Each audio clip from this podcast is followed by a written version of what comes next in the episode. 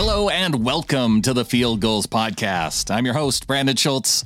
We are getting back into our draft recap episodes, and next up is second round pick running back Ken Walker at number 41 overall, taking just one pick back from pass rusher Boye Mafe. Let's listen into the moment he first got the call from the Seahawks.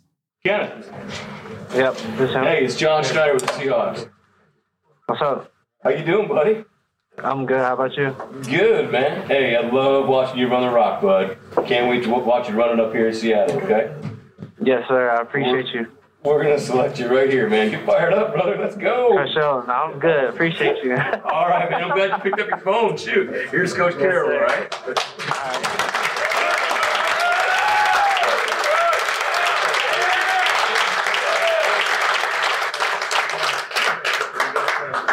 Yes, sir. You're freaking Seattle Seahawks, man. Uh, Yes, we're really excited about this. This is this is a really good time to come here.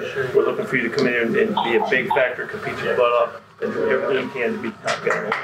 Okay. Yes, sir. And you know you're coming to play the runs of football too, so that's it's going to fit just right. We had a great meeting, uh, you know, at the combine. You did a great job representing them, and uh, you're getting a great competitor. So uh, we're really excited about that. Okay.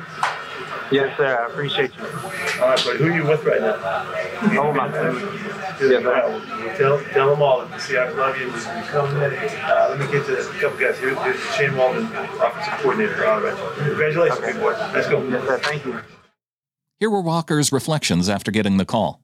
Yeah, it was amazing. You know, um, like uh, I always say, it's like when I'm growing up, it's like you see guys like on TV that go through this, and you um, you dream of this moment, and it, it's actually here. So it's it's surreal, and it's a blessing to be in this position. Walker said he wasn't expecting to be drafted by Seattle given the rather minimal contact they had leading up to the draft. Yeah, uh, actually, I am very surprised, but uh, you know, at the end of the day, it's, it's a blessing to be on this team. You know, uh, I'm, I'm grateful for them uh, giving me that phone call, and it means a lot. With Walker coming to Seattle, he talked a little bit about what he brings to the team. I believe I bring an explosive and physical running style to this offense. You know, uh, uh, great vision um, in and out of my cuts, and um, also I believe I can hit the home run and uh, catch out of the backfield. Walker was asked what his favorite running play was, and he said the one that best displays his skill is the counter. I would have to say counter because it's like counter really teaches me how to like I got to be patient during counter. So uh, and it's it's never just like always down the middle. It's like you got a you got a choice. Uh, wherever that second puller goes, you go. So like I, I would say I love counter.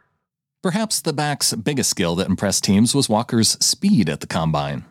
Yeah, I felt like it helped me a lot because I felt like a lot of people thought I was kind of slower. You know, like on film you can see, and there's like uh, people question my speed, but like being able to run that four three, four three eight, uh, it was great, and I feel like it helped a lot uh, during this draft. Walker said he had all of these tools available before he transferred to Michigan State from Wake Forest, but that things just weren't right with the Demon Deacons. You know, when I was at uh, Wake Forest, I felt like I wasn't in uh, my, uh, I wasn't a great fit for that offense. So uh, that's when I ended up making my decision. And then going to Coach Tucker, you know, I had a great group of guys around me, my teammates, and uh, great coaching staff, and they put me in a uh, pro style offense uh, uh, to, that suits best for my skills. And I believe that's what helped me um, season that I had and uh, our team. Before we move on to John and Pete's comments, here's Walker expressing his excitement that Charles Cross was selected by the Seahawks in the first round. It's going to help a lot. You know, uh, the game starts up front, and uh, I believe I always say uh, the linemen don't get enough credit, and that's that's where the game starts, and they're the most important. So just having that uh, to see that uh, is, is, is good and it's exciting. In their day two draft recap, Pete Carroll said that the selection of Cross, Walker, and tackle Abe Lucas says a lot about where the team is hoping to head offensively. two offensive linemen and a runner. You know, it's I think it's pretty clear that we're just wanting to make sure that we have a uh, all of the elements together so that we can you know be effective running the football to complement the rest of our game. That's all. It's just part of it. It- That's not a change in philosophy or approach. It's just an emphasis that we were able to hit on today. That I think. I mean, it's pretty obvious to me that I would think you guys would. I didn't mean to have to help you out on that, but uh, I just think it's you know it's a pretty good statement and it's cool. I'm excited about it. Ken was an attractive pick for the Seahawks because the transition to the NFL would be smooth for him, given his time in an NFL style offense at MSU, and thus helped the run game develop quickly alongside the two new tackles. It helps. It helps to see him run all of the variety of plays. There's a lot of shotgun run uh, that's happening in college football. It's a pretty zone oriented, pretty straightforward. Uh, they had a, an NFL style running game, and they did a little bit of everything. So you were able to see him uh, run, you know, run zone schemes, run uh, gap scheme principles. Um, I know that he, you know, he's was real effective in the counter game, and and uh, so they had.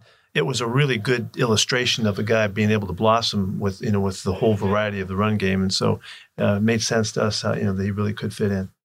Despite his experience with a variety of running plays, Carroll is waiting for Walker to get integrated into the offense before they start giving him his favorite calls like the counter we already run run the play that he's talking about, you know. So so uh, it's it's it's already in the scheme, and it was a very productive scheme for us last year, you know. So um, it calls for your tackles to be mobile, and our guys, are, you know, are that. And uh, so we'll see how it goes. Um, I'm not really not asking uh, Kenneth for any suggestions on the scheme right now. Just trying to get him in here, uh, but uh, I'm sure um, if I ask him, I'm sure he'll have a couple answers.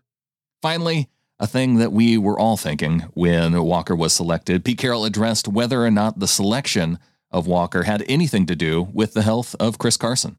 We picked him because he was on the board. He was up there for us. In a spot that we just couldn't pass him up.